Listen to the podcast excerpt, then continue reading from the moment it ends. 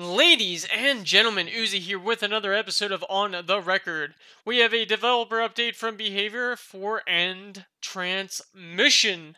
Yes, the Singularity PTB has ended, and as a result, Behavior has looked through the feedback from the community and now has determined that there are some changes needed to be made as a result of the feedback that us, the community, has provided. So, with that being said, we're going to jump right into it. First and foremost, we're going to focus on the new killer, the Singularity. I'm going to start reading exactly what they have mentioned in here, and then I'm just going to kind of give my thoughts following. So, this AI driven Android launches biopods around the map. These biopods not only allow to uh, surveil their surroundings, but also inflict survivors with a temporal slipstream, allowing the singularity to teleport to them. Survivors can fight back using EMPs found around the map, granting them the ability to remove temporal slipstreams and temporarily disable biopods. We found that uh, while the EMPs were effective in countering the Singularity's power, too many of them led to frustrating matches for the killer. This is something that was echoed in your feedback. Many felt that their biopods were disabled too often. Survivors almost always had an EMP at hand just in case. We want to keep EMPs meaningful and worth seeking out for survivors, so for the least, we are instead reducing the number of EMPs available throughout the following changes. Decrease the number of supply crates to 5 was 7. Supply cases now take 90 seconds to print an EMP passively was 80 seconds. Interactive with the supply case prints an EMP 4 times faster. Additionally, survivors who are currently holding an EMP will no longer see the auras of supply cases to reduce visual clutter and make it harder to efficiently chain together multiple EMPs. Another piece of feedback we received is that it was wasn't very clear when biopods were disabled during the PTB. The only way you could tell you were controlling a disabled biopod was the color of the targeting reticle. This isn't immediately obvious if it's your first time playing the Singularity, so we've revisited these visuals to make it more clear. And so, in this picture that they're showing, not only is the reticle red, but the environment's also red as well uh, on the outskirts. So it's just harder to see in general, in my opinion, as a result of the photo but it's also pretty obvious that things are in fact disabled. So I think that's a good change. Lastly, we've added a meter to the power icon to represent overclock duration. This will give you a better idea of how long it will last after teleporting so you can better plan your next move. At the same time, we've updated two add-on diagnostic tool repair and nano machine gel to be active during overclock rather than after teleporting in order to make it clear when their effects are active. So I just want to give my initial thoughts after speed reading uh, the PTB notes for the Singularity. I do think that any type of killer that can have their power negated is pretty frustrating. It's one of the reasons why there's certain killers in the game that I just absolutely despise because I hate just not being able to utilize the power. For example, Oni people free drop pallets left and right makes the experience not very fun, right? So killers in which their power can be denied is always frustrating to me, and so that was my biggest concern with the singularity. But it seems like they've actually addressed this issue, and it looks like we're going into the right direction. I don't really have too much to comment. I think the killer's really fun. I think the killer actually looks like it has some good counterplay. It actually looks like there's a really, really high skill ceiling because you need to know where the survivors are on the map in order to go to the right biopod in order to target them and then to shoot a biopod onto them and then to teleport over to them. I think there's a lot of skill involved. So I really like the the skill gap that's going to be incorporated here soon enough with the new killer and the new well the new strats for the survivors because I'm curious to see what kind of strats are going to be incorporated to negate this whole biopod fiasco. Are people in a group of one gens? Are people truly just going to separate? We'll see. But only time will tell. Moving forward to the Executioner, for those who don't know, the Executioner received a bit of a, I, I would say, a lot of a buff because every single time you hit a survivor with your punishment of the damned attack, it would inflict torment. As a result, tunneling was just egregious. I, I just want to say that right now. Tunneling was so bad. It tunneling was so easy, especially when it was a good executioner that zoned you or just could hit their shots. Because bam, you get inf- inflicted with torment. As a result, next thing you know, you're chilling in a cage and then you're getting hard tunneled for the rest of the match. And it already happens not in the PTB that if a killer can get you caged, you already know you're getting tunneled, and it literally happens eight out of ten times they need to incorporate some sort of adjustment to make that not the case, but eh, for the time being, they just reverted that, and I think that's for the best because once again, it was disgusting. It was literally disgusting. But yeah, beyond that, there's really nothing much to talk about. However, we do have a couple of changes for the perks. So we'll no longer be talking about the killers here. First of all, we're going to be talking about Scavenger. For those who are not aware, it was arguably one of the most broken PTB perks to ever exist. And when I mean broken, I mean extremely strong. But they've made some changes that I still think are debatable and I'll explain here in just a second after I talk about it. We've received a lot of feedback surrounding one of Gabriel Soma's perks, Scavenger. This perk allows the user to replenish a toolbox's charges by hitting great skill checks and rummage through an opened chest to find a guaranteed toolbox. Many have voiced concerns over how powerful this effect can be when paired with a strong toolbox, doubling the value of an already strong item, which now behavior is acknowledging that toolboxes are strong at least uh, whether it's a Commodious or engineers, they're both strong in their own right. So hopefully this will be a early sign that maybe they'll make some adjustments to toolboxes in the future. Only one can hope. Anyways, more specifically, it allows the survivors to replenish their toolbox while continuously working on generators, unlike Built to Last, which requires them to leave the generator and hide in a locker. For the release, we have made a few changes to this perk to make it less of a clear choice. Number of great skill checks required to 5 was 4. Once activated, your generator repair speed is reduced by 50% for 30 seconds.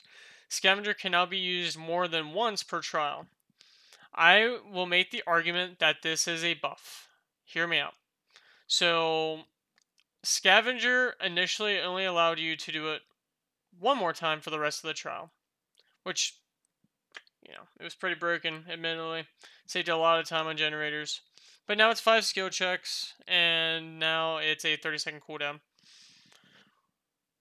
Has anyone never been incapacitated and done absolutely nothing? But now, all that's happening is your gen- generator repair speed is reduced by 50%. You know what I'm going to do once I reach that point? I'm going to just drop my toolbox for a teammate that I'm hoping to be working on it with. And granted, this isn't the best strategy in terms of spreading out, but I'm going to use Prove Thyself and Scavenger, right? I'm going to bust out a generator with a teammate. Once I replenish that toolbox, I'm dropping it, and I'm going to A, go to my next generator, which is going to take time, or B, if someone's on a hook, I'm going to unhook and heal with We'll Make It. Make It and Scavenger, great synergy. Because I'm going to run over the hook, heal in 8 seconds, I'll be at my next generator in no time. And I can do the same thing all over again by rummaging some sort of chest to get another toolbox if I really want to. Or instead of dropping it, if I am rocking solo and I'm in solo queue, all I'm going to do is go for the save myself once again, heal the survivor, head back to my gen, bam, and once again, it's like the counter argument is like, well, what if your team is doing so well that you don't even have to worry about unhooking survivors? If you're doing that well in the match, you don't need Scavenger to win. Scavenger is just overkill at that point, people. I, refuse to be told otherwise. Really good teams are going to take advantage of this perk.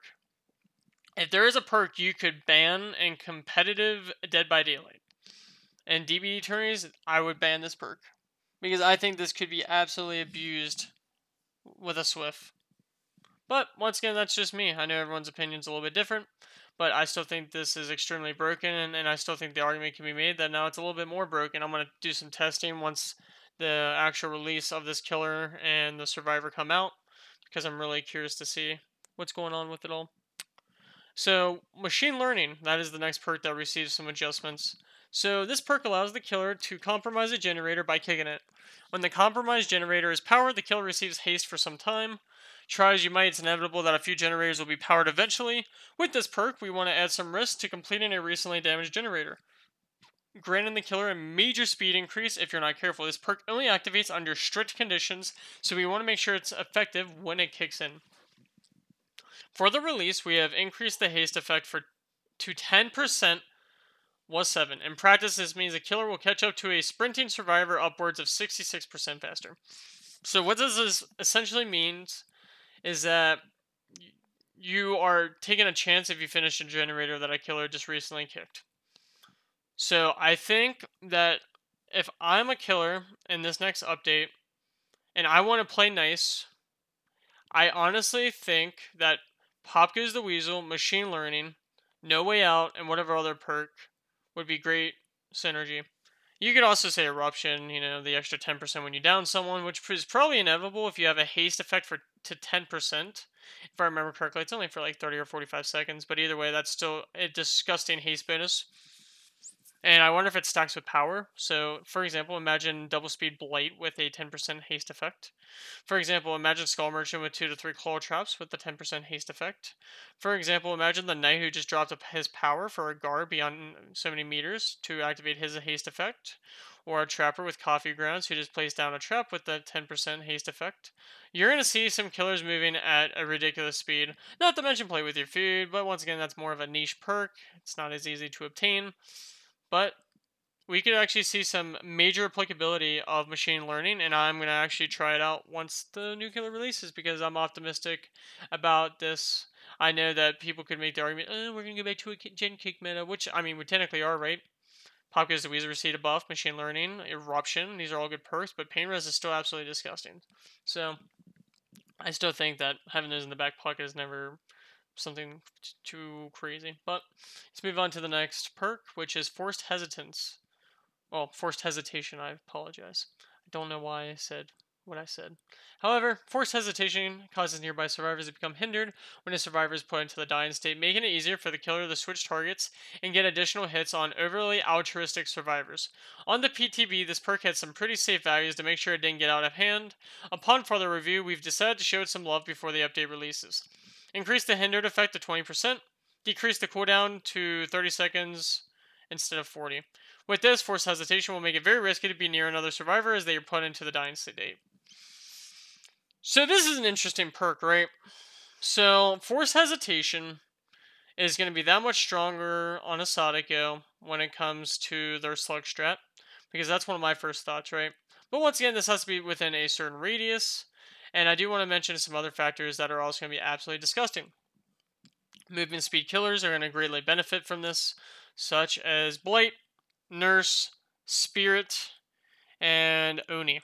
So you got to think about it. Infectious Fright with Oni, kind of disgusting. But what this also incentivizes survivors to do is to separate, work on different generators, However, we're also not taking something into account, people. This is a fun ruining perk.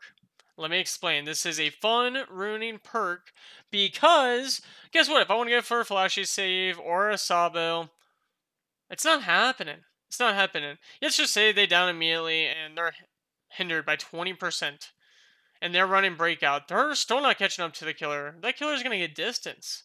This is kind of disgusting because this is going to ruin like the fun aspects of Dead by Daylight when it comes to flashy saves and things along those lines.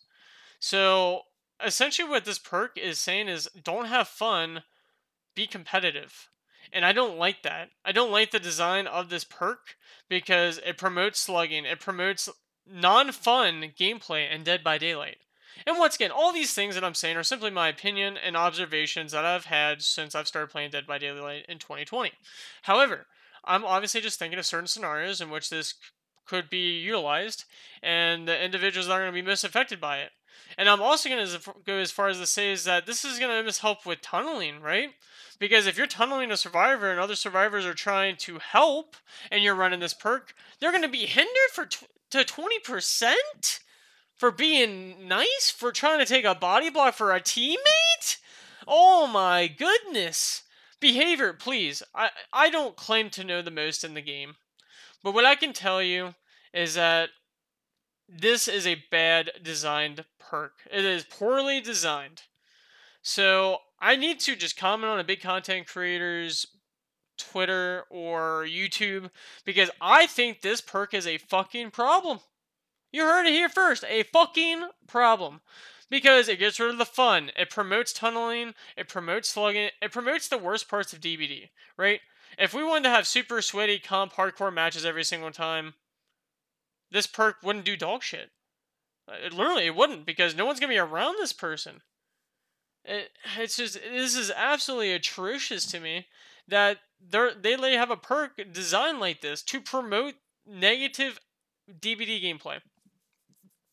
And honestly, Scavenger was my most hated perk, but now it's this. Now it's this. Because now the cooldown's shorter, now the hindered effect is greater. Blight literally has an add-on to inflict hindered status, and you notice it. This is disgusting, people. Slugging is already a problem. I can tell you, and I have a rant video. I say a rant video, a rant podcast that I'm going to be releasing in the upcoming week, just bitching about DBD. Because you know what? I think DBD is in a weird state, but we're not going to be talking about that today. But I just think it's in a weird state, and I think this perk is going to be part of the problem if killers utilize it in the correct way. If killers love tunneling, they should use this perk. If tunner, if killers love slugging, they should use this perk. If killers hate altruistic gameplay, they should use this perk. And that those are all unfun things for survivors. This perk is not great. Why? Why are you punishing fun gameplay? It's abysmal. I hate it. I hate it. I hate it. I hate it. I don't think that this perk is going to be as much of a, a, problem as I think it will be because I don't think a lot of people are going to utilize it in that capacity. But I'm going to try it out. And I, I'm 100% saying I'm, I'm going to try it out. And I'm going to tunnel a little. I'm going to tunnel a little. I'm going to be the first one to say it. I want to see if I can just. I'm not, uh, like, I'm not trying to be a dick, but I need to test it. Is I'm gonna put myself into a match where I tunnel a survivor off a second hook state, and then as soon as I down them, I'm gonna chase another survivor and see how effective it truly is. That's all. I, I am not gonna do ridiculous test, but I just want to try it because I want to see how effective it is. A 20% hindered effect. That's disgusting. So, anyways, everyone, that's pretty much it for the PTB notes. They, you know, they thanked everyone for leaving feedback, and the next chapter officially releases in 11 days. It releases on June 13th. So, from my understanding, that is actually when the anniversary event, actually commences, which I'm really excited about. I like the uh, the masquerade heads that they're incorporating into the game. I think that the killer ones are phenomenal. I think the survivor ones are cool. I hope they actually incorporate wherever you can get the old ones, but I'm uncertain because I took a essentially a year break in DBD. and so I would I would like to hopefully obtain some of those, but only time will tell. But with that being said, everyone, thank you so much for stopping by. I really do appreciate all of you. I'm going to be releasing the rant one in the foreseeable future, and then I'm going to be releasing another podcast here with hopefully my boy Beckett, where we are talking about adjustments we make to killer perks since we've already done all the survivor ones. With that being said, everyone, thank you all so much for stopping by, and stay safe in the fog.